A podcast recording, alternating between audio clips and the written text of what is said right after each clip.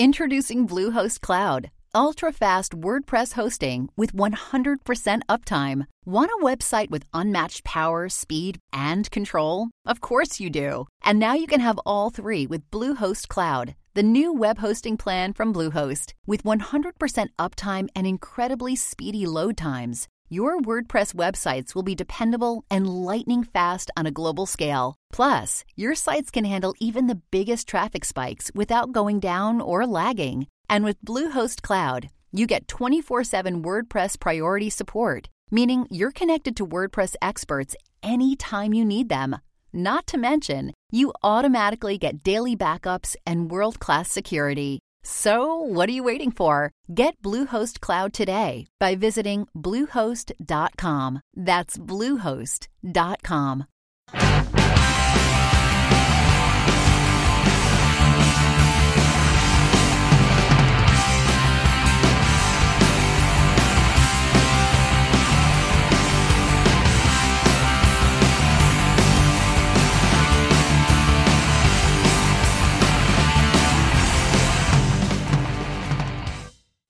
The first object which saluted my eyes when I arrived on the coast was the sea and a slave ship, which was then riding at anchor and waiting for its cargo.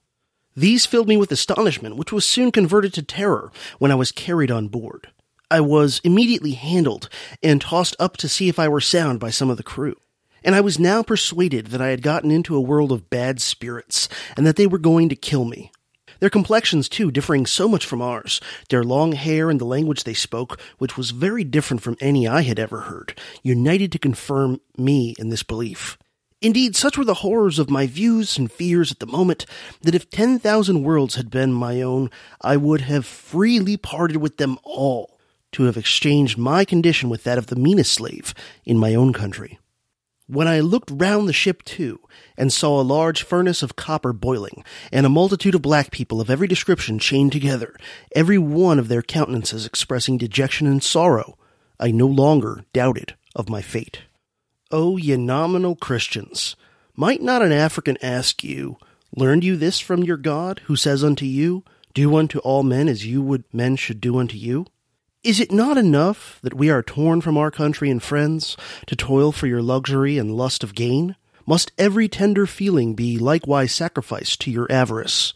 Are the dearest friends and relations now rendered more dear by their separation from their kindred, still to be parted from each other and thus prevented from cheering the gloom of slavery with the small comfort of being together and mingling their sufferings and sorrows?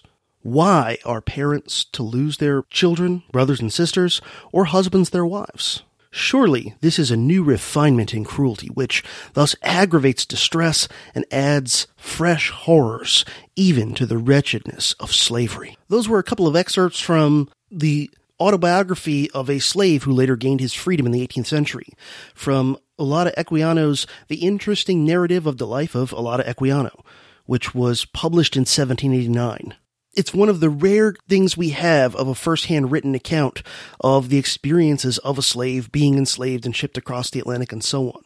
And I'll mention more about Equiano at the end because he was a very interesting historical figure, and I think his story has some relevance to the overall uh, narrative of this episode. Welcome to episode 96 of the Dangerous History Podcast, a history of American slavery part 2, colonial slavery in British North America.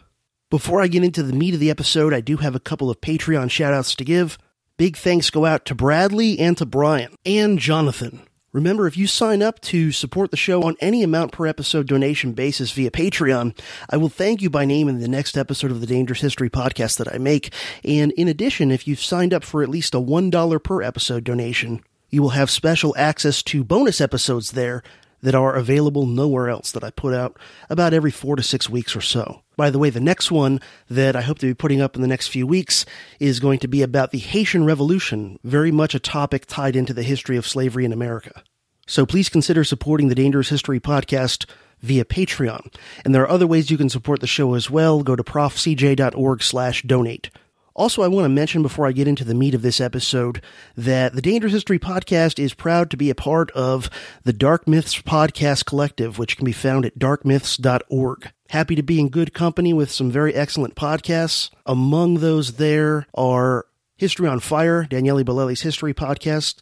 Daniele, of course, a previous guest on this show.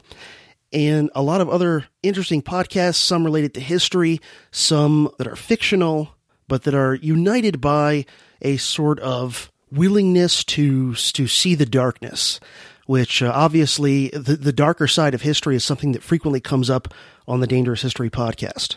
So I hope you'll go check it out as well. Darkmyths.org. Now on to the heart of episode 96 of the Dangerous History podcast it seems obvious, but I think it deserves to be stated that the main reason for slavery becoming such a major form of labor in the New World is simply that in the New World there was a labor shortage from the standpoint of Europeans. This is still a pre industrial revolution age. You don't have mass production techniques, you don't have mechanized ways of doing agriculture, so it's still human and to a lesser extent animal power that is providing the bulk of the work. Now, back in Europe, there were tons of dirt poor people all over the place. In fact, in many areas, there's more than could be handled by the resources that were available. And so it was very easy to have cheap grunt labor to do work for you if you were a wealthier person. But in the New World, it was tougher to come by. First off, there were natives, but there weren't huge numbers of them, and the uh, diseases brought by Europeans reduced those numbers drastically in the first few centuries of European settlement in the Americas. In addition to that, Indians proved to not be the best slaves in a variety of ways. They tended to be much more successful at escaping than would other other groups. They were sort of on their home turf, so to speak. And of course, the more contact with whites they had, the more likely they were to catch diseases and die. So Europeans in the New World experimented actually for quite a long time in many areas with two sources of non free labor before shifting in mass to African slaves, one being, of course, enslaved Indians, and the other being indentured European servants, before eventually primarily turning to Africans, especially in the more southerly latitudes, to solve their labor shortages. On the North American mainland, there were Indian slaves in various areas, but they were not very numerous. They were probably most numerous in the very early days of South Carolina. For example, in 1708, the governor of South Carolina estimated that around 10% or a little bit more of the colony's population consisted of enslaved Indians. However, again, Indians were not a good solution to the labor shortage. Among their shortcomings, first off, they weren't used to and didn't do well at organized large scale agricultural labor. They had this home turf advantage that made it easier and more likely for them to be successful in escaping. And the biggest problem of all, of course, disease. It meant that Indian populations had already been hit hard by the time that whites were getting around to setting up plantations. And it meant that any Indians you used as slaves could very well die on you. And as for white laborers, the indentured servants, they were quite numerous in the colonies for a long time, and the institution in the colonies became much harsher and more exploitative than indentured servitude had been back in Europe. For example, while under indenture, such servants could be physically punished and could be bought and sold just like slaves could. And white indentured servitude was a big deal for a long time, and one of the key books to check out on this subject is White Cargo by Don Jordan and Michael Walsh. The rising oligarchs of some of the colonies were able to benefit in not just one but two ways by importing white indentured laborers from Europe. First, and most obviously, of course, by the labor produced by these people, the labor itself, but secondly, the colonial government would often give the importer of indentured servants a land grant for each service he brought in. This is what's known as the headright system. And thanks to this headright system, those who imported indentured servants were given land grants, often 50 acres per servant, sometimes even more. And if you brought in a bunch of indentured servants, this could give you massive amounts of land. So, for example, there was a planter named John Carter in Virginia who imported 80 servants into Virginia in the 17th century and ended up receiving 4,000 acres for doing that. And in the latter part of the 17th century, the headright system in Virginia was increased to 100 acres per indentured servant. So this is just one of the many ways that colonial governments dispersed huge pieces of land in a way that did not even remotely resemble anything like Lockean, Rothbardian, libertarian homesteading. It's simply a matter of cronyism and the state helping out, you know, connected people. Now, on the North American mainland, indentured servants were most numerous in the colonies of Virginia and Maryland, and in the Caribbean, they were quite numerous in the early days of the English colonization of several of the Caribbean islands, especially Barbados. But due to horrible conditions, death rates for indentured servants in the colonies in the 17th century were often in the neighborhood of 50% of them dying prior to working off their indenture. And for various reasons, over time, in many of these areas, especially those where plantation agriculture and staple crops dominated, there was an increasing trend by the end of the 17th century and into the 18th century of replacing more of these white indentured servants with black slaves. And as slavery grew and evolved as an institution on mainland North America, it developed distinctly in different regions. So Historian Ira Berlin, in his book Many Thousands Gone, The First Two Centuries of Slavery in North America, identifies four distinct regions of slavery in colonial America. The first is the North, any place kind of above the Mason Dixon line. The second is the Chesapeake, primarily Virginia and Maryland and the places immediately around there. This is sometimes called the Tobacco Coast by other historians. The third region where slavery developed in a particular way was the coastal low country, places like South Carolina and Georgia. This is an area sometimes called the Rice Coast by other historians. And the fourth is the lower Mississippi Valley. Think about the areas around the modern day state of Louisiana. Slavery evolved and existed and operated differently in these four regions due to different local circumstances, different environment, different demographics, different cultural influences, and so on despite differences from region to region, overall, when you look at how things went in North America with slavery, it still was different from how slavery developed in places like Brazil or the Caribbean or other parts of Latin America. So, looking at North American slavery, meaning slavery in the United States and in the case of years prior to 1776, at the colonies that would later become part of the United States, and comparing slavery there to the institution as it existed historically in other parts of the Western Hemisphere. Historian Peter Kolchin says that, Amer- that American slavery was different in the following ways. Numerically, most slaves in America lived on small to medium sized farms, not on gigantic estates. Next, there was a relatively much larger white population in America, a majority of whom were actually non slave owners themselves. By the way, this made it especially important for the slave owning elite or the planter class, those who own plantations, to use racism as a tool in order to keep the poor whites in the South united with the planter class to keep the blacks in their place. And again and again and again, we run into evidence that white elites, especially in the southern colonies, were terrified by any instance where poor whites and blacks made common cause against them, which did happen, especially in the early days of a lot of these colonies. Another difference that made American slavery different from elsewhere was that in America, slave owners in most instances had a lot more close contact with their slaves. And along with that, there was much less absentee ownership in America than in Brazil and the Caribbean, where it's very common for owners to have almost no personal contact with their slaves, and in some cases, none at all. And another way that slavery was different in America than elsewhere in the New World is that even though slaves were a majority of the population in certain areas, you know, certain counties or parishes in the South, when you look at the South as a whole, whites were always a majority. The only American colony that had a black majority inside of it during the colonial era was South Carolina. And that majority in South Carolina was nowhere near as overwhelming of a majority as it would have been in, say, Brazil or the Caribbean. Again, by contrast, the sugar producing areas of Brazil and the Caribbean, you find that blacks there significantly outnumbered whites, often by 10 to 1. Most slaves in those places were held on very large plantations. Most slaves there had much less direct contact with their owners. They encountered fewer whites on a regular basis in general, other than sort of their overseers.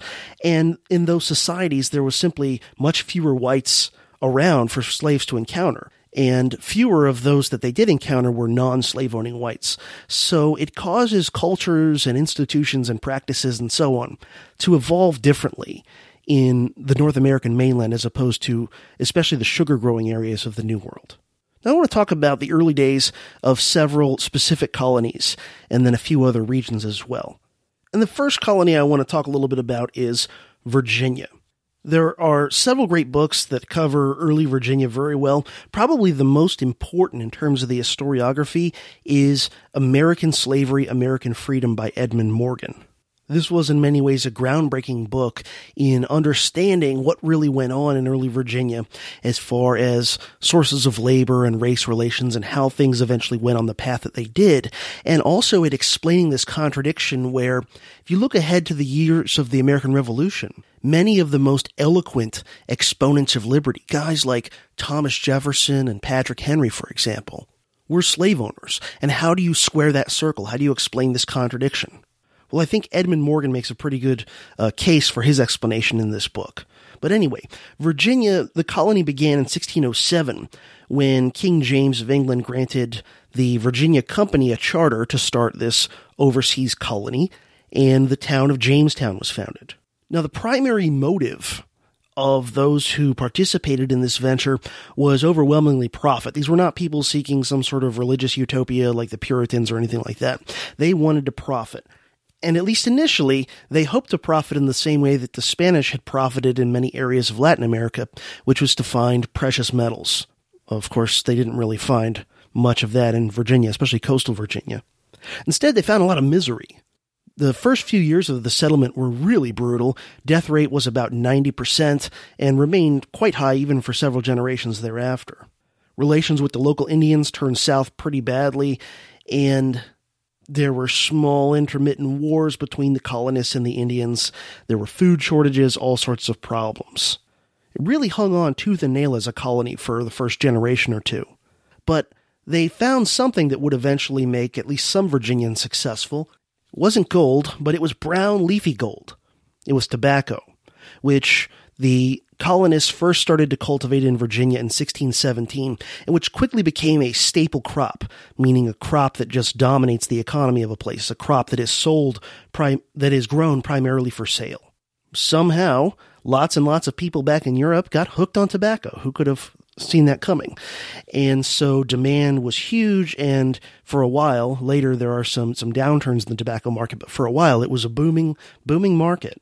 Now, the main labor source at this time and for a generation or two afterward were white indentured servants. African slaves remained relatively uncommon in Virginia until after the 1670s. So you've got these white indentured servants being brought in, and again, those uh, rich guys bringing them in are not only getting their labor, they're also getting land from bringing them in under the headright system.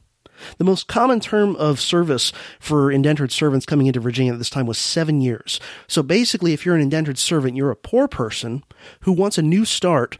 You, you have such a crappy situation back in England. You have such a lack of prospects that you basically are willing to sell yourself into temporary slavery for seven years in harsh, brutal conditions of this colony. That's how bad, that's how desperate you are. That's how bad your situation is and your lack of prospects are back in England and again, as covered extensively in White Cargo and in several other books, these indentured servants faced horrible conditions and faced situations that were, in practice, not much different from slavery, even though they might be different in theory or legally speaking.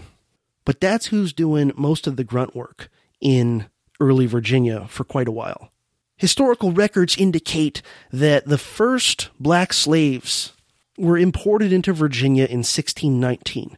Ironically, the same year, maybe perhaps not ironically, the same year that the House of Burgesses was created, the first mainland British colonial American legislature.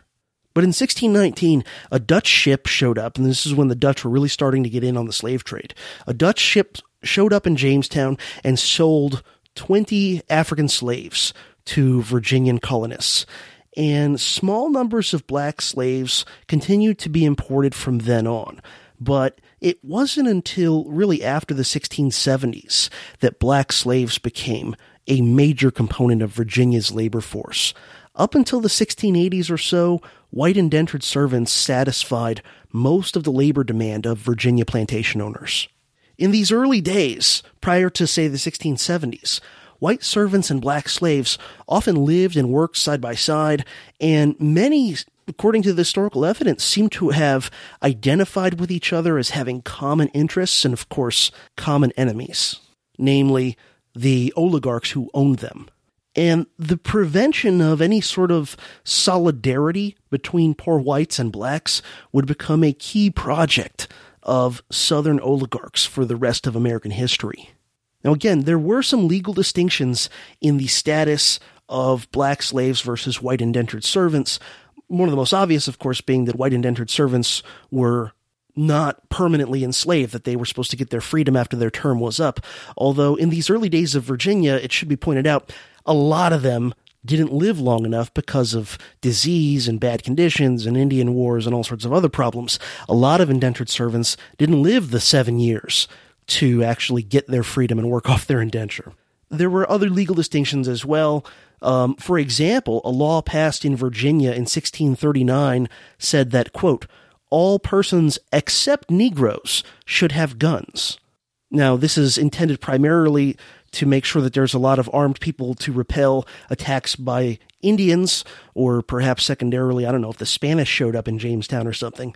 But isn't that interesting that as far back as 1639, when there were still relatively few laws on the books, micromanaging the status of slaves and so on, that they're already passing a law that makes it so that indentured servants are supposed to have access to firearms, but not Negroes. Very interesting. But again, in practice, in most ways, the black slave and the white indentured servant often experienced very similar conditions in early Virginia. But over time, this changed, and a lot of it was deliberate on the part of the Virginia elite, and it caused this sense of solidarity between poor whites and blacks to be broken down. Now, this again gets us back to that question of did racism cause slavery or did slavery cause racism? And I agree with the take of historian Peter Kolchin in his book American Slavery 1619 to 1877 where he says, quote, what we now know suggests that the most appropriate question is not whether slavery caused prejudice or, or prejudice caused slavery, a false choice since the evidence sustains neither of these two conjectures, but rather how slavery and prejudice interacted to create the particular set of social relationships in the English mainland colonies. End quote. I think that's a pretty good argument, a pretty good summary of what actually seems to have happened. It's not that there was no racism already uh, in existence. We talked a little bit, bit about this in the last episode. There was a certain amount of racism towards black Africans prior to the slave trade to the New World really getting going, and it's what caused them to be willing to do this in the first place. There was a sense that these black Africans were somehow different, and in an era where slavery was no longer allowed in many parts of Western Europe, they were still willing to um, ship black slaves and work them in their colonies on the other side of the world. There was a sense that the African slave was somehow different in a, in an even more lowly category than even the poorest white you know peasant or serf. And again, the differences weren't enormous, but even in a legalistic sense, there was a distinction often made between the two. But what seems to have happened is that there's this interplay back and forth where there's some pre existing racism that allows slavery to be embraced as an institution, specifically slavery, enslavement of blacks. And then over time, as a need to, to, um, legally and ideologically buttress the institution, they develop more and more virulent and multifaceted concepts of racism. And they're also doing this over time as a way to keep the poor whites on their side, the, the elites in these colonies where plantation uh, agriculture takes over, to keep the poor whites on their side, to use the poor whites as a buffer and as sort of, you know, an auxiliary force to help control the black slave population. And it's also a way for the master class to morally feel like they're okay, to come up with these ideologies of later quite scientific sounding, you know, pseudoscientific racism, to try to portray themselves as being these benevolent paternalists. Well, anyway, um, not too long after Virginia was up and running, another English colony gets set up in the neighborhood of the Chesapeake, and that, of course, is the colony known as Maryland, which was granted by King Charles I to his friend Lord Baltimore, who was one of the few remaining Catholic noblemen in England. And the idea was to have a colony where English Catholics could go to and sort of do their thing and not be as, as harassed as they were in England at this time. In the early days of Maryland, the leadership was Catholic, but after a few generations, far more Protestants had moved into the colony and they eventually were able to overwhelm the original Catholic gentry, and they even, after a few generations, started to pass severe anti-Catholic laws. Ironically, in this colony whose initial you know reason for being was Catholic uh, toleration to be a, a haven for Catholics.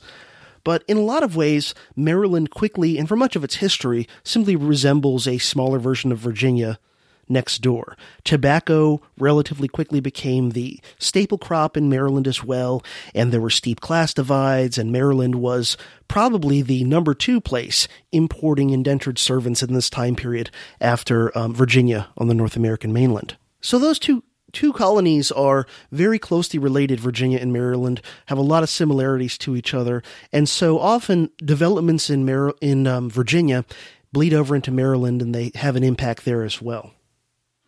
I want to talk about something that is a key moment in the history of Virginia and arguably in the history of early America that happened in Virginia in the latter part of the 17th century, and that is Bacon's Rebellion.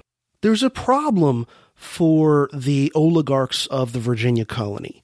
There's a labor shortage and a land surplus. This is, of course, the reverse of the way things were back in England. Back in England, there's a scarce amount of land, almost all of it already owned by somebody, or actually all of it owned by somebody, and there is just tons of poor laborers all over the place.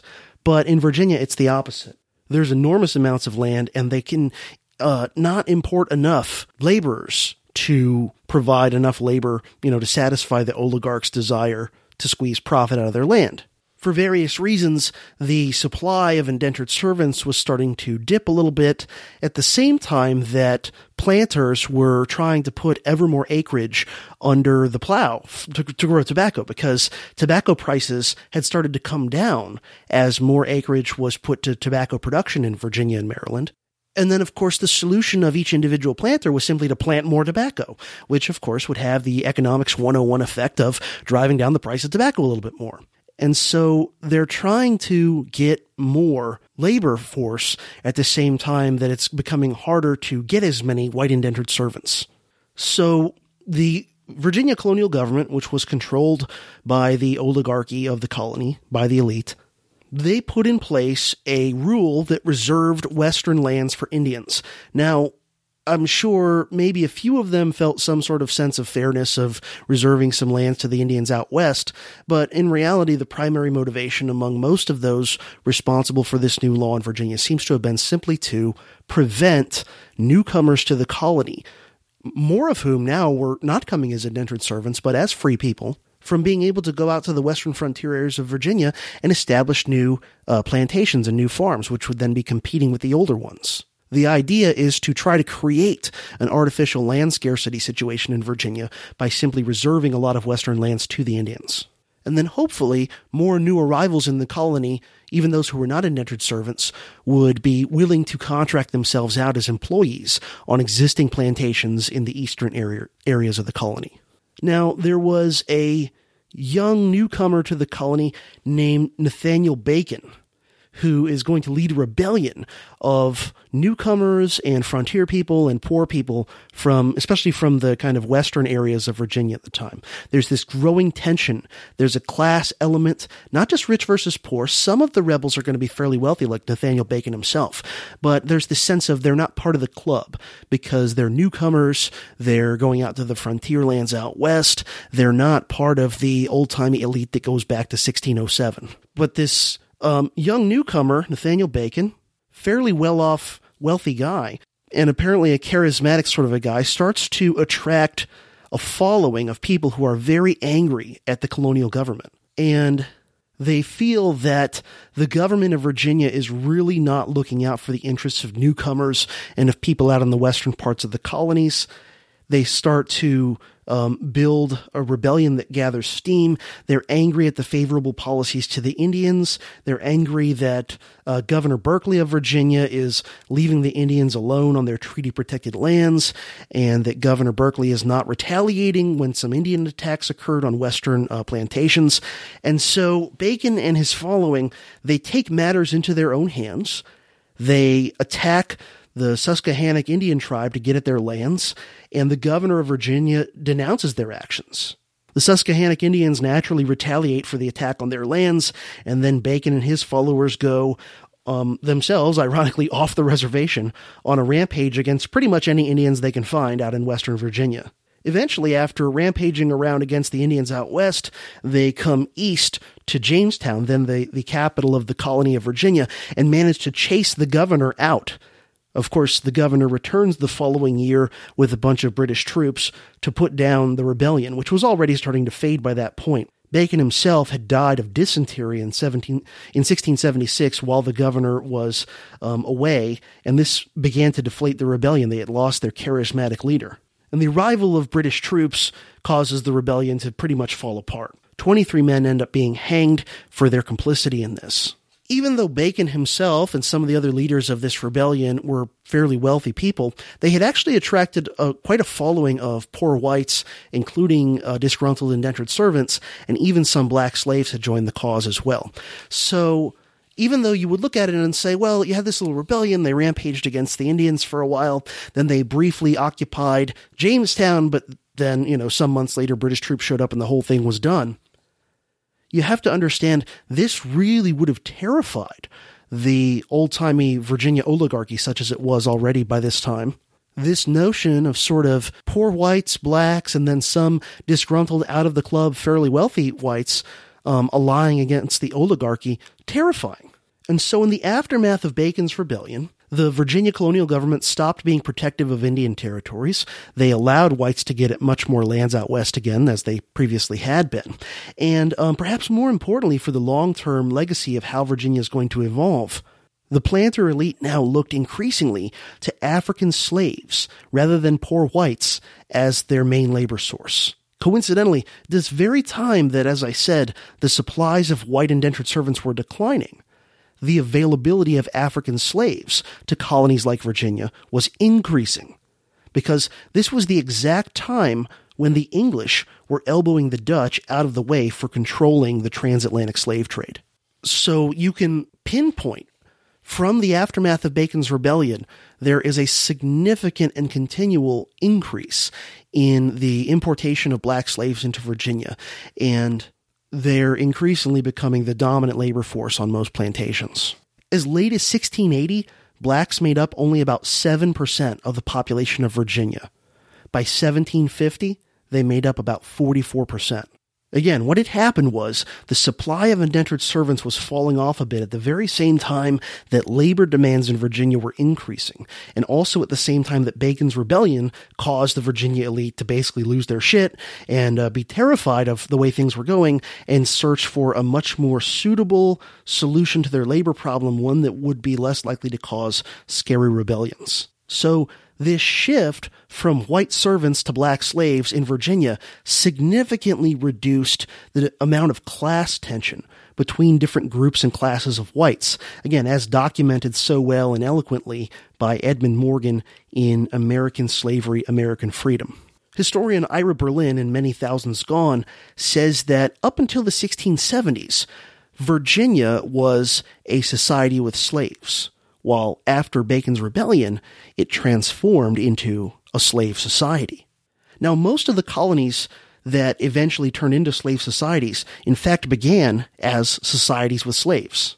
Ira Berlin argues, and I think it makes a lot of sense, quote, the slaveholders' seizure of power was the critical event in transforming societies with slaves into slave societies, end quote simply having a valuable commodity such as sugar or tobacco or cotton is necessary but not sufficient to cause this switch from a society with slaves to a slave society. And again, the difference between the two, as we've mentioned before, revolves around how important is slavery to both the economy and overall social structure of a place. If it's absolutely central to both, you have a slave society. If it's peripheral, then you have a society with slaves. So this transformation happens when the slave owners really grab power and set things up to steer everything in their direction. By taking over key resources, especially land, and by grabbing complete power of the state apparatus and using that deliberately to marginalize other sources of labor, the slaveholding elite were able to accomplish this change in Virginia and in other places that became slave societies as well. Now, the rules and norms regarding slavery and racial categorization and things like that hardened significantly when this change occurred. In the earliest generations of slaves in Virginia, what Ira Berlin would refer to as charter generations, the rules regarding things like race and slavery and categorization and so on were often more porous than we might think. There were more opportunities for some slaves to do things like earn their freedom, to even in some cases become relatively prosperous and respected members of society. However, in the case of Virginia, once it evolved into a true slave society, everything got more rigid. Later generations of slaves often had fewer opportunities and were more isolated in their little plantation world than the charter generations, who were often much more in a way cosmopolitan, almost kind of plugged into a, a wider Atlantic world. Now, throughout the 17th century, there had been a fair amount of fraternization between black slaves and white indentured servants, and documented instances of them working together to resist their masters on occasion. But increasingly, in the late 17th century and from then on, laws were passed to explicitly try to reduce this or eliminate it. For example, by meting out special punishments for white servants who collaborated with black slaves on escaping, and things like calling for the banishment of a white man who married a woman of color, be she black, mulatto, or Indian. Historian Howard Zinn writes, quote, only one fear was greater than the fear of black rebellion in the new American colonies. That was the fear that discontented whites would join black slaves to overthrow the existing order. And I would argue that much of Southern history, from the late 17th century onward, has consisted of the white elite playing divide and conquer with blacks and lower class whites, and usually doing so very successfully. By the way, a similar trend, a similar transformation from society with slaves to slave society with much more rigid uh, racial categories and so on occurred in the other areas of the South during the colonial period. Generally, they started off as societies with slaves, where certainly there were harsh rules and racism and so on, but things were a little bit more flexible. They were, the rules, the categories were a little bit more porous in these kind of frontier conditions. Racial attitudes, while certainly were, they were there, they were not nearly as rigid as they would later become. And there was more opportunity for at least some slaves to earn their freedom or at least somewhat better themselves, even if they remained slaves. However, as the plantation system got more developed and the planter class fully seized power and resources in the, in the colony, they would deliberately turn things into a much more rigid slave society. Now, the increased importation of slaves and the increased acreage under cultivation caused a massive increase in the tobacco crop. During Virginia's first century of tobacco cultivation, exports of tobacco increased almost 2,000 times over what they had been in 1619. In the 18th century, there were some wealthy large plantation owners in Virginia and Maryland, but they operated differently than how large plantation owners would have operated in, say, the sugar growing regions of the tropics. It was common practice in the Chesapeake for wealthy plantation owners to have one large home plantation where they lived and then multiple smaller properties as well, which would be worked by groups of perhaps eight to ten slaves who were supervised by overseers. One very wealthy planter in Virginia, for example, known as Robert King Carter, was one of the wealthiest pre-Revolutionary War planters in the colony. And when he died in 1732, he owned almost 400 slaves of working age, and they were spread out over 48 different properties. Oftentimes, new arrivals from Africa would be sent to these smaller farms, while the owners would staff their home plantation with the Creole or American born slaves, who were considered to be more docile and trustworthy and so on. The idea is out on the smaller farms, the new arrivals from Africa could be trained and broken by overseers. safely away from the master and his family. Now, as time went on leading up to the revolution, Virginia evolved more and more into this slave society that was really dominated, again, economically and politically and socially by this institution. This is a similar path we'll find in other areas of the South in the same time period. Just Virginia was a bit ahead because it was founded earlier than the other southern colonies. The next southern colony to be founded after Virginia and Maryland was the Carolina colony, which was chartered by King Charles II to some of his friends in 1663.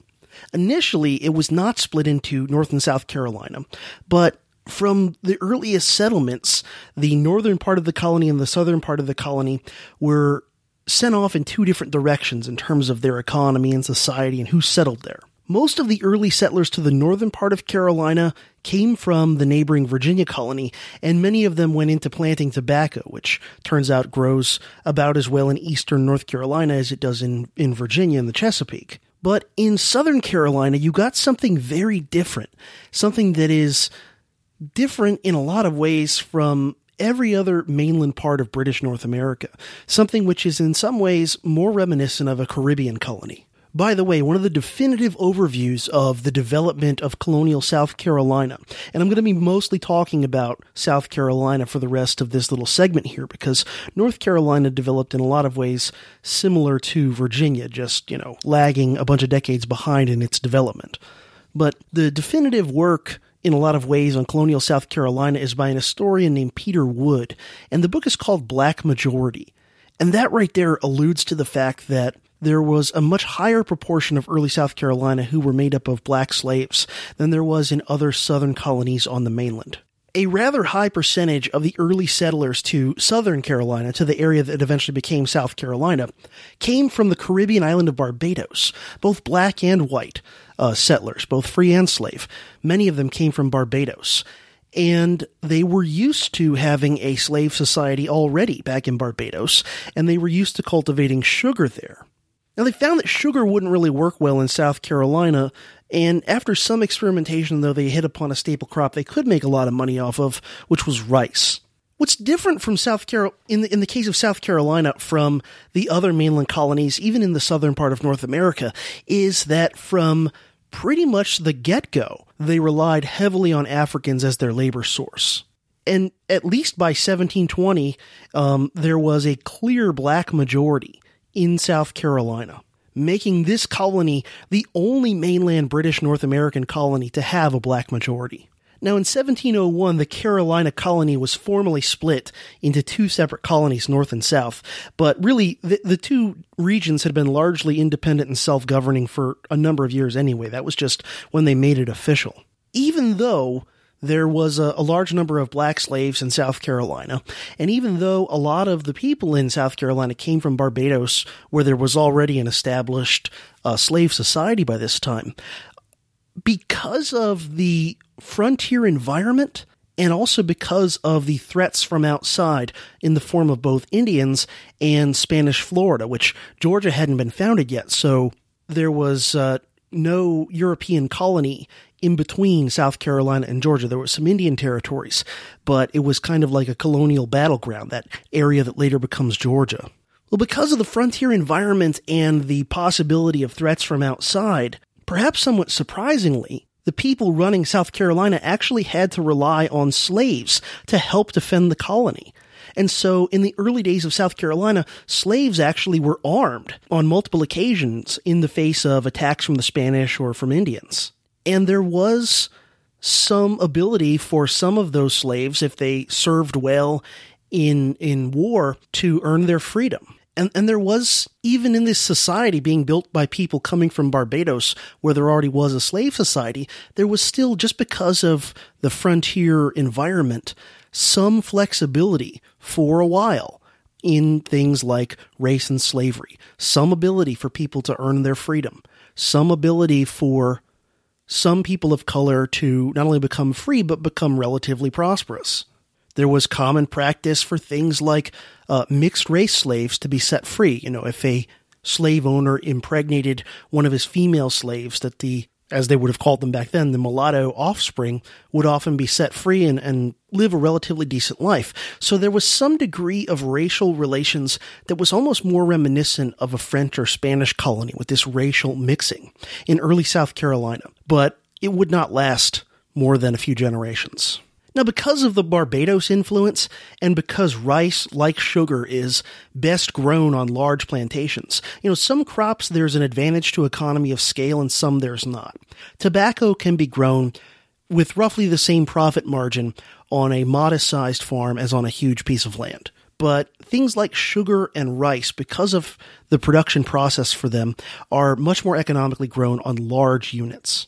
So, slavery and the plantation system in South Carolina, within a few generations, evolved into something that was more akin to the way things were in the Caribbean than they were in the other mainland North American colonies at the time. Another way that slavery operated in a more Caribbean style in South Carolina early on than it did um, in ways reminiscent of the Chesapeake is that absenteeism amongst owners of plantations and slaves was much more common among plantation owners in South Carolina than it was among those up in the Chesapeake. Many plantation owners in early South Carolina preferred to spend their time either abroad or, at the closest, in Charleston, which was pretty quickly developing into a decent sized city by colonial standards. In fact, within just a generation or two, Charleston, South Carolina was the fourth largest city in North America, only behind Philadelphia, New York, and Boston. And it was the most important southern port for quite a while as well. It was some time until New Orleans caught up and eventually started to overtake it as a port. So as a result, absenteeism amongst slave owners was more common, and the flip side of that was that overseers were more commonly employed in South Carolina than elsewhere in mainland North America.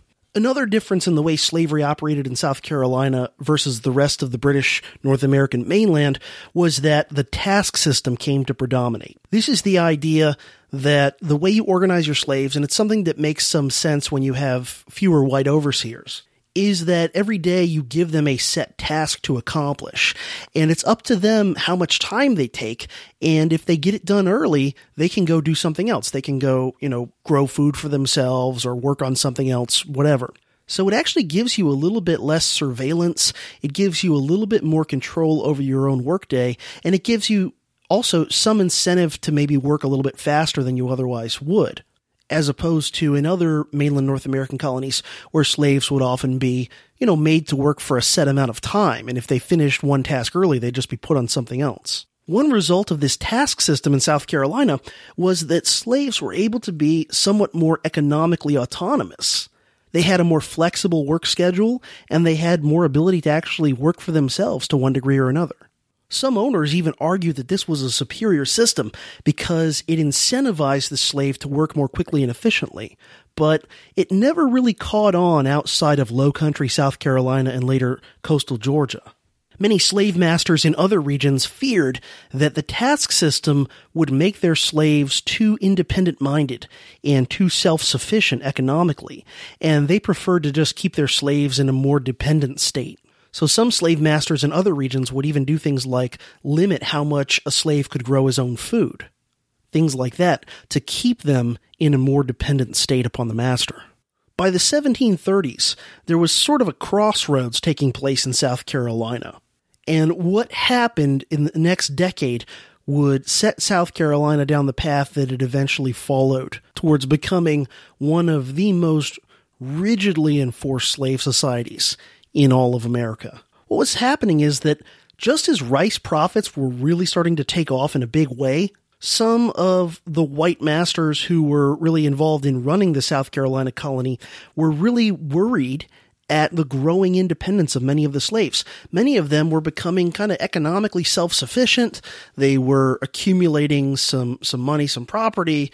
They were becoming less slave-like in a lot of ways.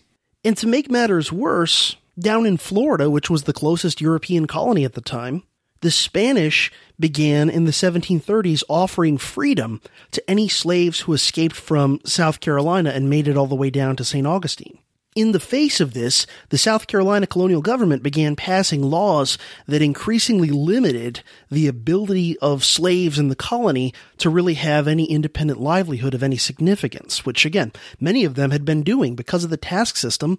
If you got your, your task for the day done early, you might be able to spend half the day working on something for your own benefit. Slaves' freedom in South Carolina became more restricted in other ways as well. Curfews were put in place, and also slave patrols were organized, sometimes including poor whites who didn't own any slaves. These slave patrols, which were designed to enforce curfews and otherwise, you know, police and surveil the slave population, eventually were merged with the colony's militia system. And from then on, policing slaves became one of South Carolina's military's prime jobs right up through the Civil War laws and regulations in South Carolina began to poke into areas of life that had never been considered before. So, for example, the Negro Act of 1735 even mandated a dress code requiring basically that slaves wear the cheapest, coarsest, crappiest clothing. Apparently, it was designed to enforce a greater sense of stratification and psychological subordination based on race. Maybe they were annoyed that some slaves were actually buying decent clothes with some of the money they made in their spare time. And in this environment, it's not that surprising that rebellion happened. One of the largest slave rebellions in colonial North America, the Stono Rebellion, which occurred in 1739 in South Carolina. Throughout the year 1739, more and more slaves were escaping and making for St. Augustine and freedom. It's possible that some news of coming war between Britain and Spain may have encouraged this uprising. The slaves that were involved in the so-called Stono Rebellion were most likely from the Kingdom of Congo, and some of them may have had military experience. Many of them who were involved in this rebellion were apparently Catholic, and that plus the offer of freedom down in Florida made them pro-Spanish.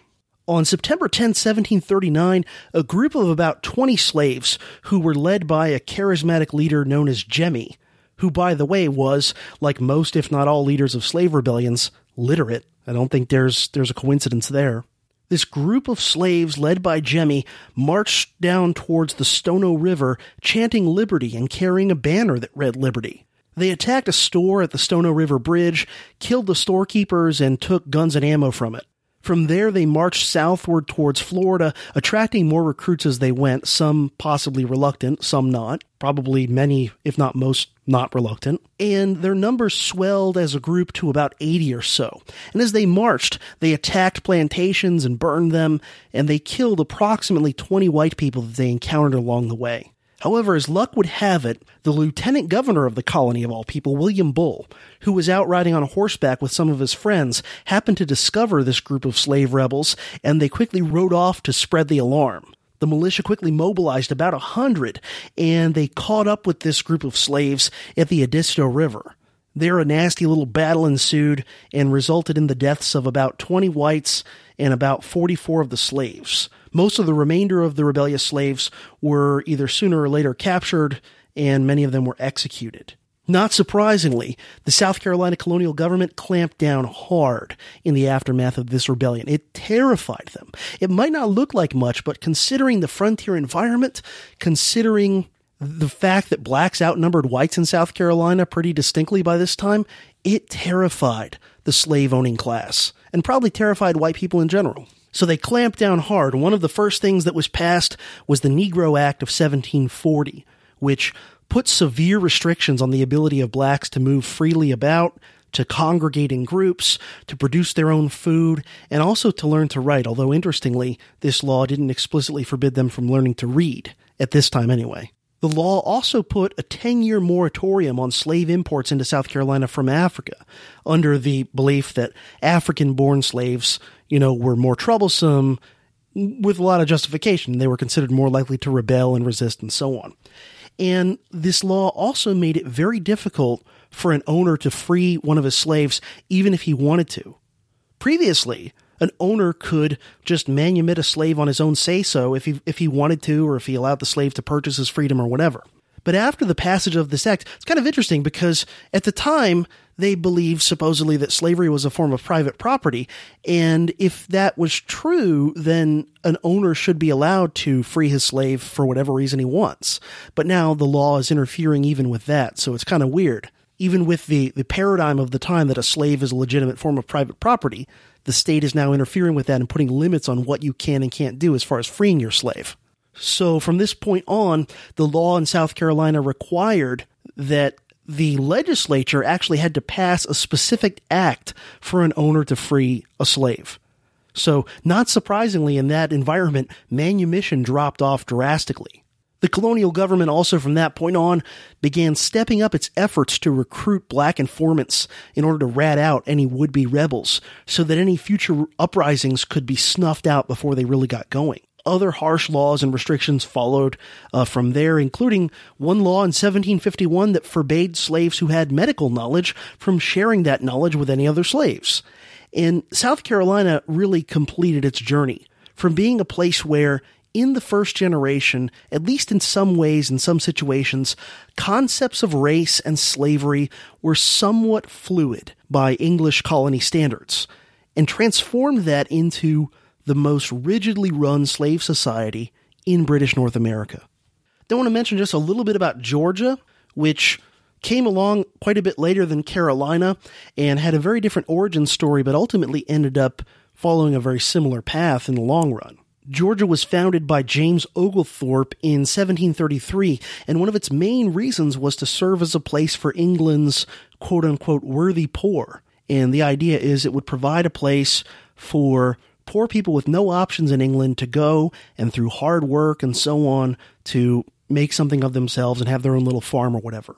A secondary reason for this colony was strategic, for it to serve as a buffer in between Spanish Florida and British South Carolina, which was becoming more and more prosperous. Ironically, in light of how things later evolved, slavery was, believe it or not, initially illegal in Georgia. The idea behind this was that Georgia would become a land of small family farms, not big slave run plantations. And the idea was to prevent slavery from competing with the labor of free white people. However, by 1750, the ban on slavery in Georgia was repealed, and reasons for this included the prosperity that South Carolina was really enjoying by that time due to slavery and rice um, cultivation, and the fact that Georgia was having a hard time finding sufficient white colonists who wanted to come and endure the very harsh frontier conditions there. By the way, one of the prominent spokesmen in favor of legalizing slavery in Georgia was the celebrity evangelical preacher of the time period, George Whitefield, who was a prominent figure in the religious revival movement then sweeping America known as the Great Awakening.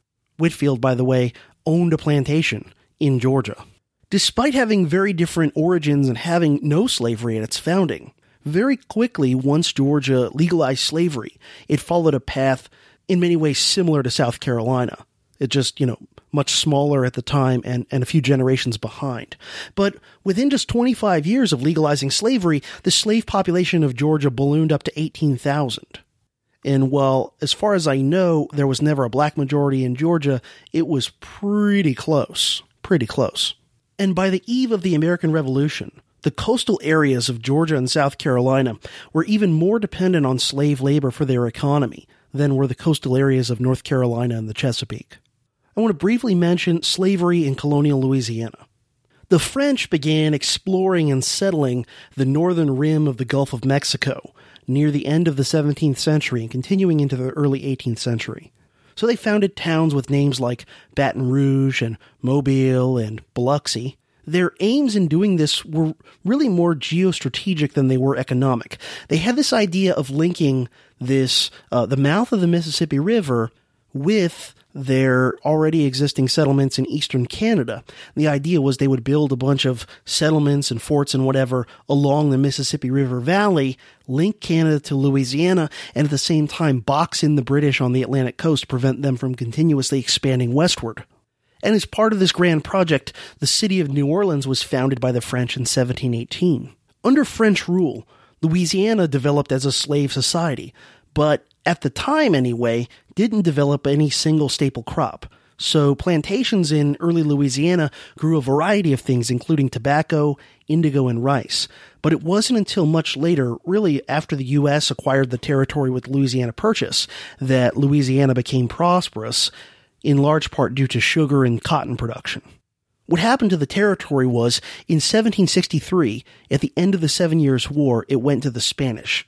It stayed in their hands for a number of decades, but was reacquired by the French in 1800, and then, of course, Napoleon famously sold it to the United States in 1803 with the Louisiana Purchase but it evolved into a slave society as well.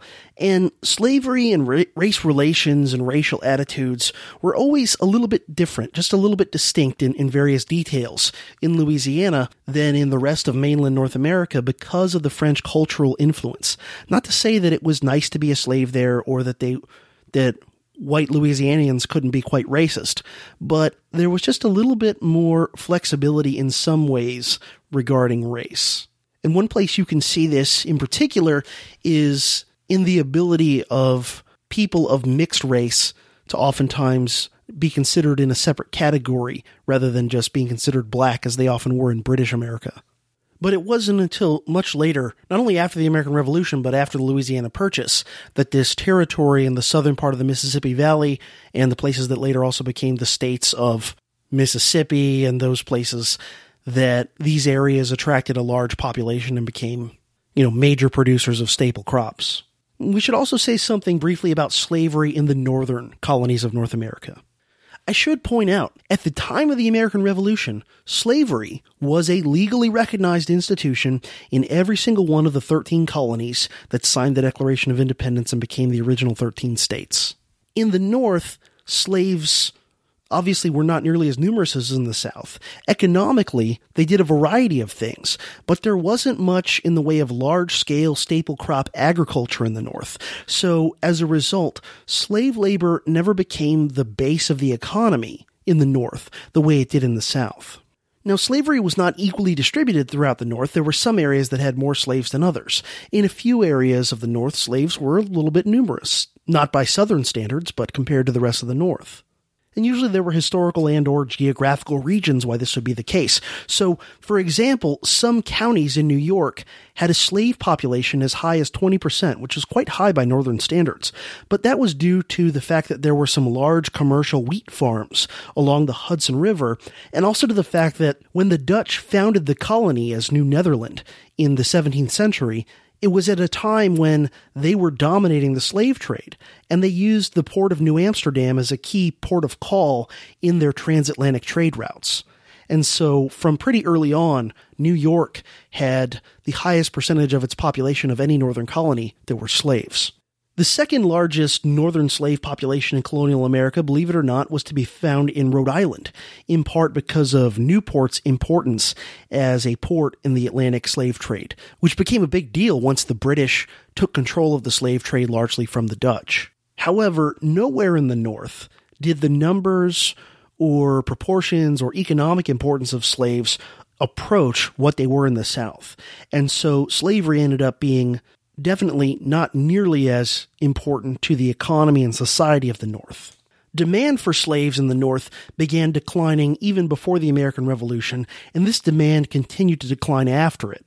And as a result, the proportion of the population who were slaves in the North continued to fall off, and it shouldn't surprise us that one by one, the original Northern states began to phase out slavery one way or another. Some relatively quickly, some doing it very gradually, but the, the writing was on the wall.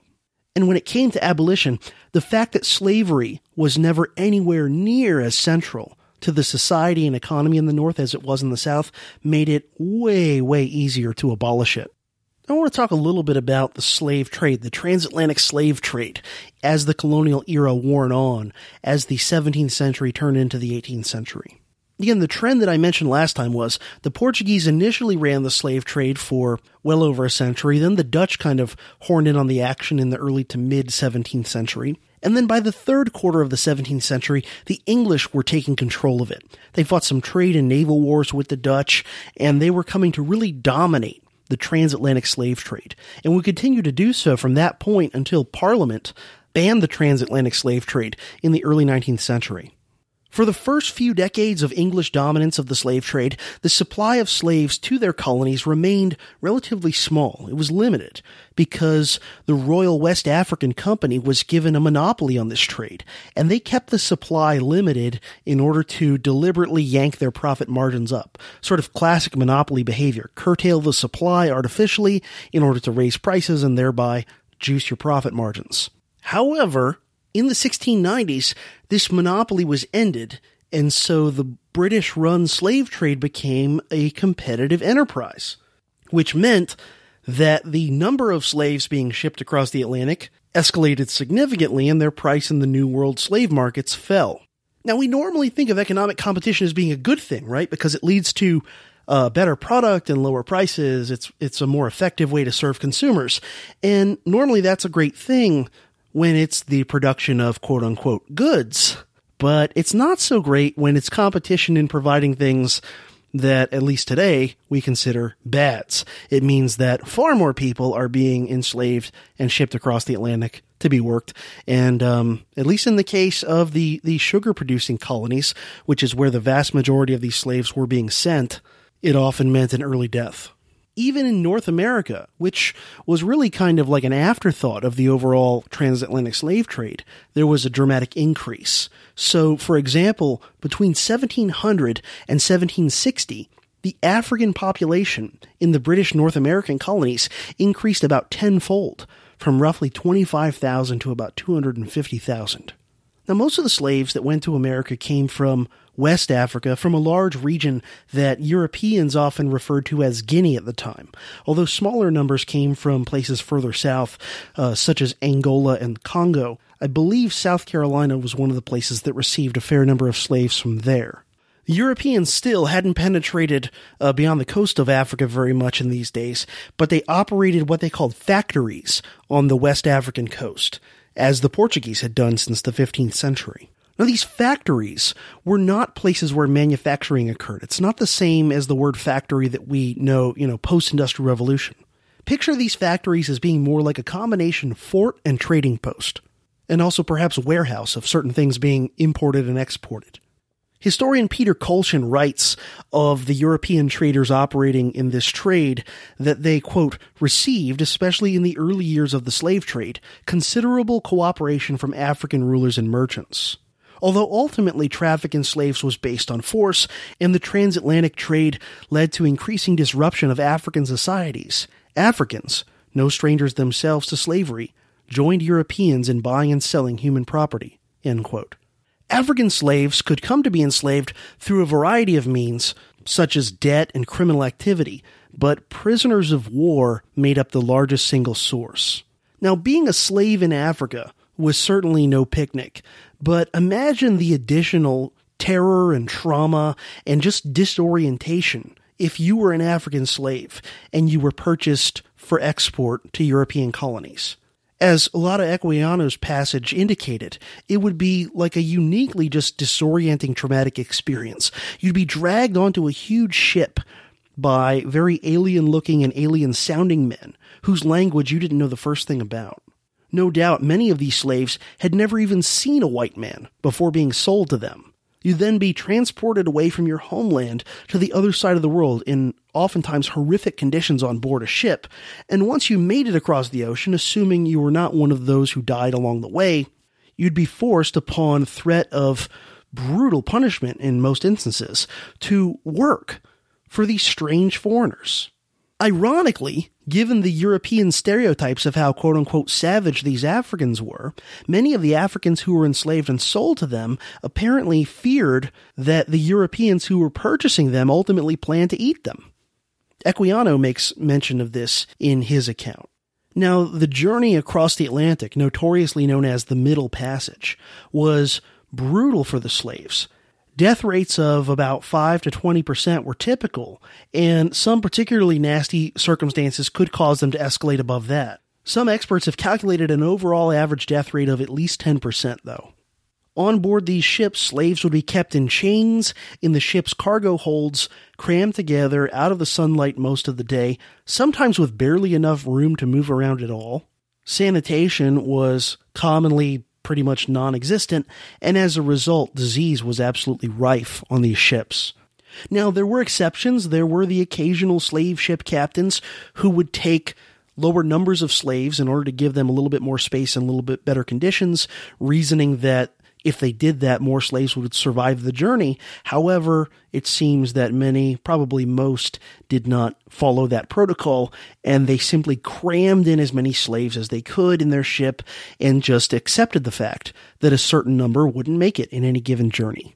Now, in order to account for the uh, the damage and loss of this valuable quote unquote property, insurance stepped in. Insurance for slave cargoes became big business, but could also produce some pretty horrible side effects when you couple this with the fact that you have absolutely sociopathic people operating a lot of this trade.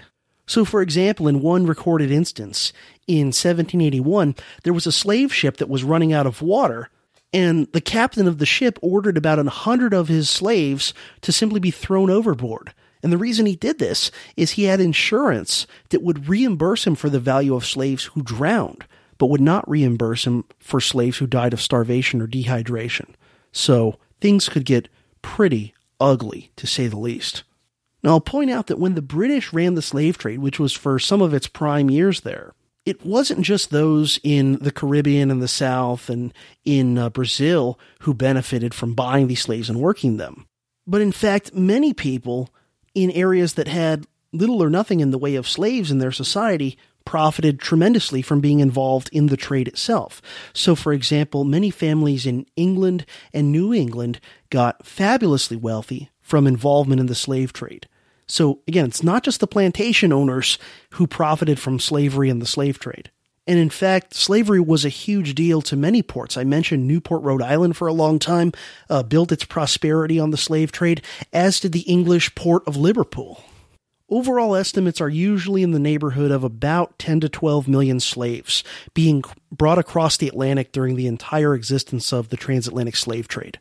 And of course, since many died on the way, or perhaps died back in Africa in these wars that were often motivated by the desire of people to capture more slaves, the impact of the slave trade on Africa's overall demographics is even larger than that. More than 85% of the slaves who were exported to the New World, to the Western Hemisphere, went to Brazil and the Caribbean. Only about 6% of the slaves that were brought to the Americas went to places in territories that would later become part of the United States. And yet, ironically, due to abnormal health and fertility amongst slaves leading to greater natural increase, the United States, though it received only about 6% of the slave trade, ended up eventually with the largest slave population in, in total numbers in the Western Hemisphere.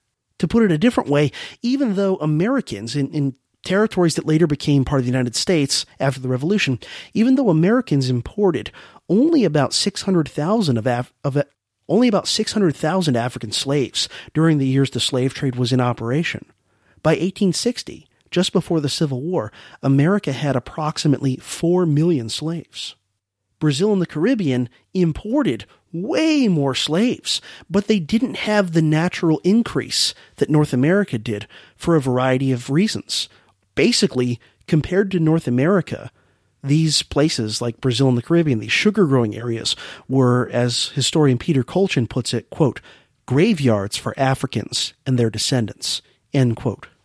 Now, there's a reason why the natural reproduction in North America of the slave population was so much greater than in Brazil and the Caribbean, and the variety of reasons contributed to it. Some combinations of factors, things such as, for example, the fact that the growing and harvesting and processing of sugar is simply a much harsher task than crops like tobacco and rice.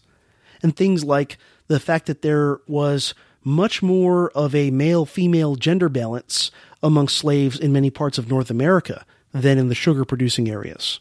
In addition, American slaves were often better fed due to a higher degree of food self sufficiency on American farms and plantations at the time, as compared to sugar plantations in the tropics. And then there's the relative lack of tropical diseases as well. Even in subtropical places like Georgia and South Carolina, there's not as much tropical disease as there is, say, in Brazil. So if you put together all those things and a few other factors as well, American slaves ended up having higher birth rates and lower death rates than slaves in most other areas of the Western Hemisphere, especially in the sugar producing tropics. And again, there was that greater gender balance that create that contributed to this. The sugar producing areas generally had first pick of slaves being sent over from Africa. This meant that the sugar producing areas of Brazil and the Caribbean would snap up most of the able bodied young men, while the mainland colonies often had to just take what they could get, which often resulted in, whether they wanted them or not, there being more female slaves as a proportion in North America than elsewhere in, in the New World. Now, I want to just give an overview of the evolution of slavery in the decades leading up to the American Revolution. The, evolu- the evolution of it sort of as an institution and looking at the big picture.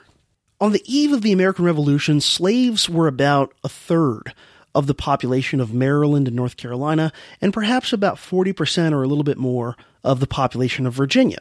But when you look at things zoomed in even further, you look at specific regions and counties of those colonies, though, you find that this average is um, misleading because in the so-called backcountry areas, especially the more frontier hill and mountain areas of those colonies, there were very few slaves. While in some of the counties that were closer to the coast and had the more level, productive agricultural land, the areas where the larger, older plantations existed, some of those counties would actually have a slave majority population. So while you, you might say, for example, that slaves were 40% of the population of Virginia, that meant they were almost nothing in the western frontier areas, and then in some of the eastern places they were actually a majority in that locality. Another development we can see is that by the eve of the American Revolution, there were large numbers of both masters and slaves who were American born. This was, again, very much in contrast to other New World colonies, where much higher percentages of the slave population were African born and where absentee owners were much more common. They would live sometimes as far away as back in the European mother country. And this made slavery in mainland North America distinctive from the rest of the New World in cultural and institutional structure and other ways as well, I'm sure. Even in the cases of the wealthier American masters with larger plantations who did actually employ overseers, again, something not nearly as common as in, say, Brazil or the Caribbean, even in those situations, the actual master, the actual owner of the slaves, still would tend to be far more involved in actually running the plantation and being involved in the lives of in the lives of his slaves than would be the norm in, say, Brazil or the Caribbean. Most slaves, by the outbreak of the American Revolution, were in fact American born or Creole. According to Peter Kolchin, only about 20% of American slaves were still African born by the outbreak of the Revolution. And definitely by this time, they were clearly developing a distinctive new African American culture. One can see this, and the evidence is the, the historical documents and evidence is not always as detailed as we would like on everything, but still, one can see this in everything from the music and dance practices of the slaves to their family life and their family structure and their religious practices. You can see this interesting synthesis and interplay of culture going on, where they preserved some elements of their African culture and it varied on locality how much they preserved. But not as much African culture was preserved as might have been the case in the sugar producing areas of Latin America and the Caribbean. And in addition, in these places like Virginia or South Carolina or North Carolina or Maryland, where there was still a decent, by, by Caribbean standards, white population, you find that the slaves preserve some elements of African culture, but then combine it with some elements of the white culture that they're interacting with, and then innovate from there as time goes on. So it's very interesting. Historian John Thornton says that it was basically aesthetic principles, things such as in music and art and cuisine and body decoration, where you find things that end up being the most enduring elements of African culture in the New World. Interestingly, because there was a relatively large number of whites around, especially in the Chesapeake, both black and white cultures in these places, while clearly distinct from each other, influenced each other back and forth continuously over the generations. And there's been some very interesting historical scholarship done on this, showing this interaction back and forth. just one example of a book you can read if you're interested that talks about some of this stuff in Virginia is the book The World They Made Together Black and White Values in 18th Century Virginia by Mechal Sobel. And really, much of what we think of as Southern culture, whether from a few hundred years ago or relatively recently, much of what we think of as Southern culture, including things like cuisine and music and many other things, are really the result of intermixture and interplay between European and African cultural elements. You know, what we think of as Southern cooking or Southern music oftentimes combines that. And even things as relatively recent as rock and roll, right? Where did rock and roll come from? Well, it came from white and black musicians who were able to take elements of the other races' music as well and mix it together. Think about some of the most successful early rock and roll pioneers, right? Everybody knows Elvis Presley was a white guy who nonetheless appreciated some of the black music and was able to incorporate some elements of it into his own music. But there were reverse versions of this as well. So, for example, some of the early black rock and roll stars would be people like Chuck Berry or people like Fats Domino and when you look into those guys, they they obviously had a, a, blues sort of a background as black musicians in the South, but they were also people who were fans of country music, of white country music. And so early rock and roll is blending these things together. And so Southern history, you have this interesting thing where you often have this horrible race and class oppression going on. At the same time, when you're looking at aesthetics and culture and music and stuff, and, and even cuisine, the best things are often the things where they're mixing elements together from both. Now, another thing that should be mentioned here, at least a little bit, and maybe we'll talk about it more next time when we talk about in a future episode when we talk about how slavery evolved after the American Revolution, is the conversion of American slaves to Christianity.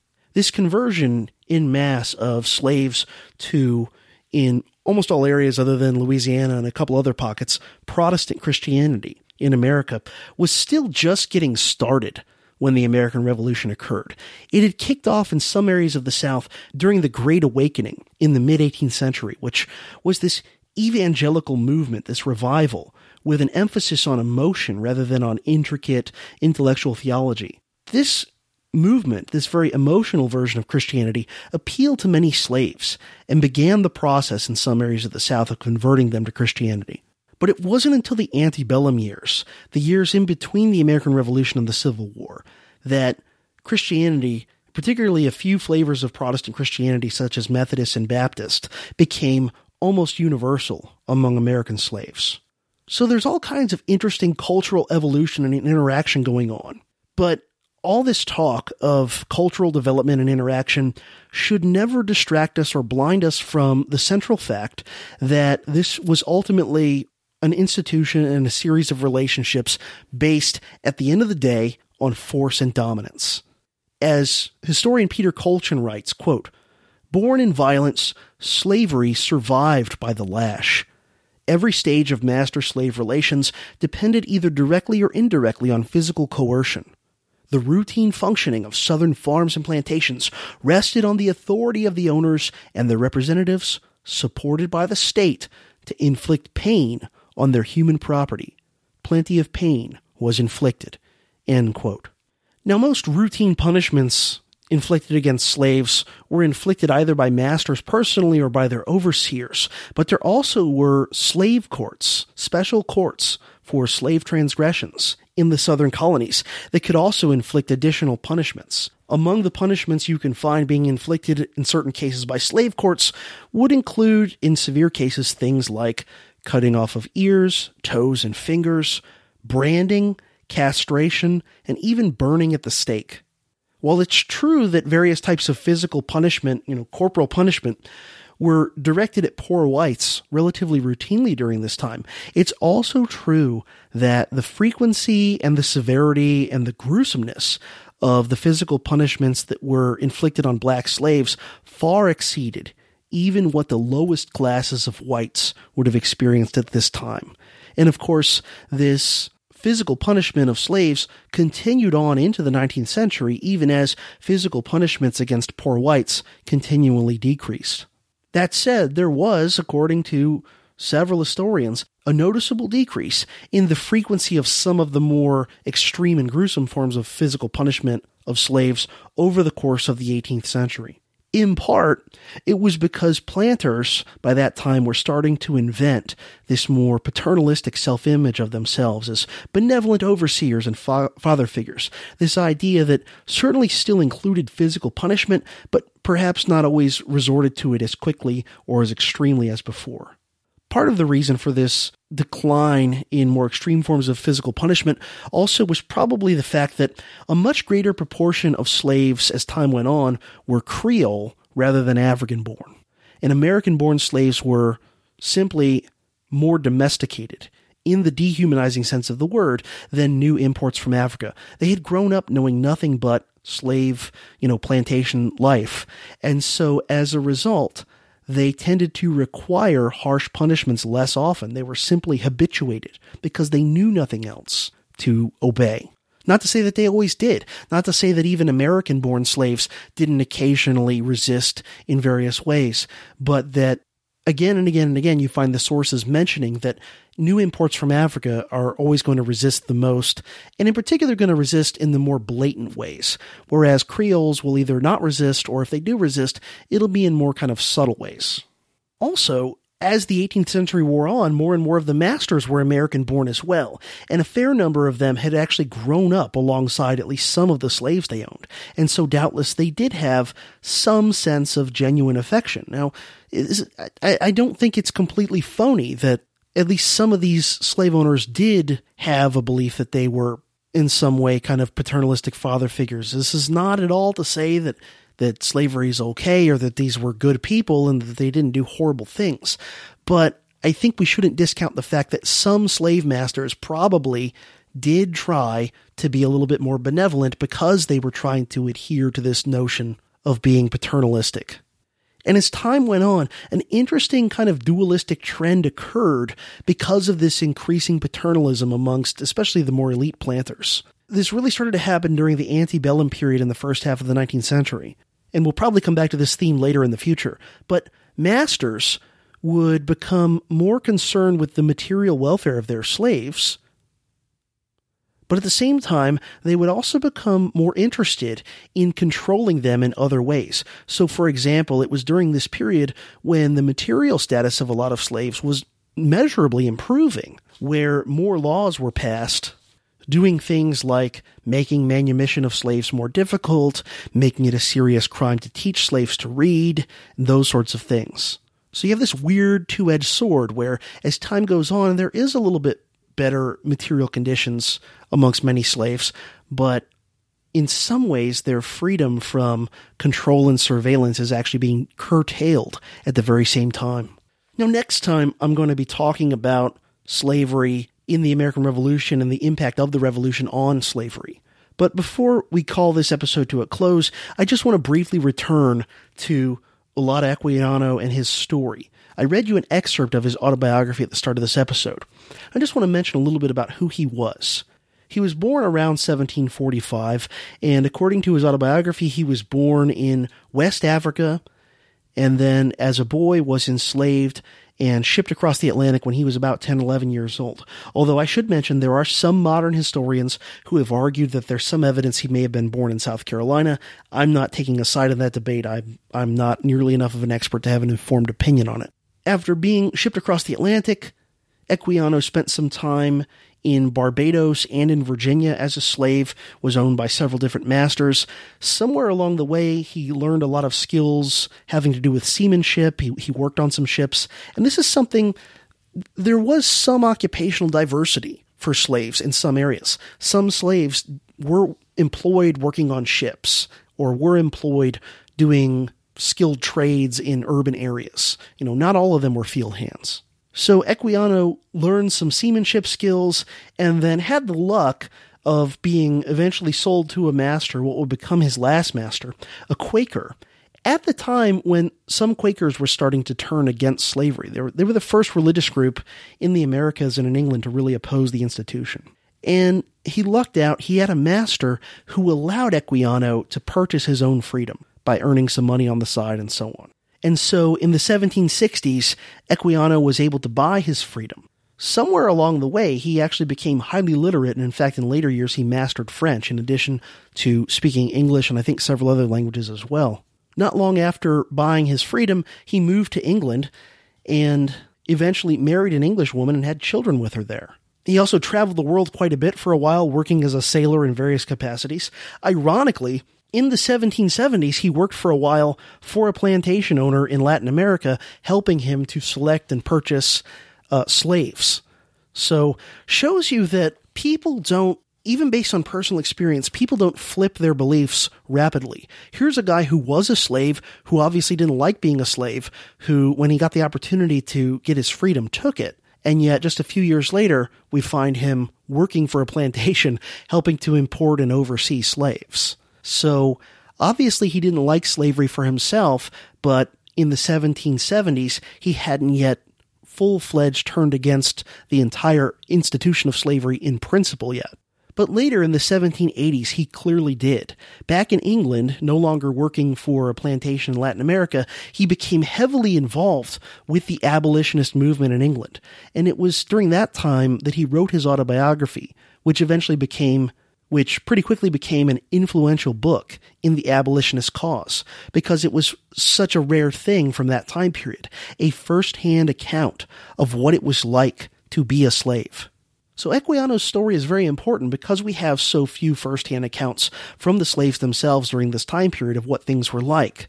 But his story is also emblematic in a way because it shows how in the early days of colonial America, there was this somewhat looser version of slavery and racism. Not to say that it wasn't still an oppressive institution, not to say that there wasn't still all kinds of racism, but it was, in a way, in the early days, a little bit looser, a little bit more flexible than what it would later become.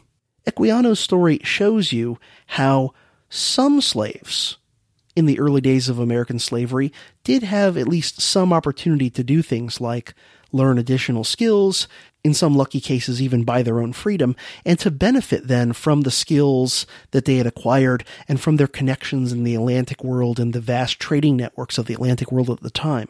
But ironically, Equiano was one of the last slaves in the in the Atlantic world to really have this experience and this opportunity, at least, you know, that we know of who's who's well known.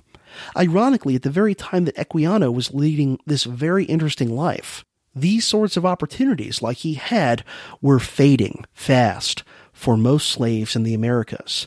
He shows what was possible, at least for some, for a while. But unfortunately, his story of eventually getting his freedom and becoming a pretty successful person was not an option for the vast majority of slaves during that time period. So anyway, that's it for this episode. I will see you next time with the American Revolution and slavery. Thank you for listening to the Dangerous History Podcast. Make sure to check out my website, profcj.org. That's profcj.org to find the show notes for this and every other Dangerous History Podcast episode. While there, you can also email subscribe to the website over on the right hand side. You'll see a place to enter your email address, and if you sign up there, you'll simply get an email alert every time I post something new to my website. I promise you won't get any junk or spam or anything like that from me. For any correspondence, please feel free to email me at the email address profcj at profcj.org. You can also connect with and follow me and the show on Facebook and on Twitter, and you can subscribe to the podcast in a variety of ways, including iTunes and Stitcher. If you like the show, there are multiple ways you can help it out. One simply is to spread the word about it any way you have available to you, whether social media, online discussion postings, word of mouth, or whatever, to people that you think might like the show. Also, please consider leaving a review or a rating in venues such as iTunes or Stitcher. There are also multiple ways you can help out the show financially. One is to go to patreon.com slash profcj. That's P-A-T-R-E-O-N dot com slash P-R-O-F-C-J. And sign up to support the show on a per episode basis. If you do that, for any amount, I will thank you by name in the next episode that I record. And if you've signed up for at least a dollar per episode, you'll have access to special monthly bonus episodes via Patreon that are available no place else. You can also visit profcj.org slash donate to donate to the show via PayPal or Bitcoin. And you can also help the show out financially by doing your Amazon shopping after first going through any of the affiliate links found on my website. And if you do that, I will get a small commission from Amazon at no cost to you. So thanks again for listening to the Dangerous History Podcast. This has been Prof. CJ, helping you learn the past so you can understand the present and prepare for the future.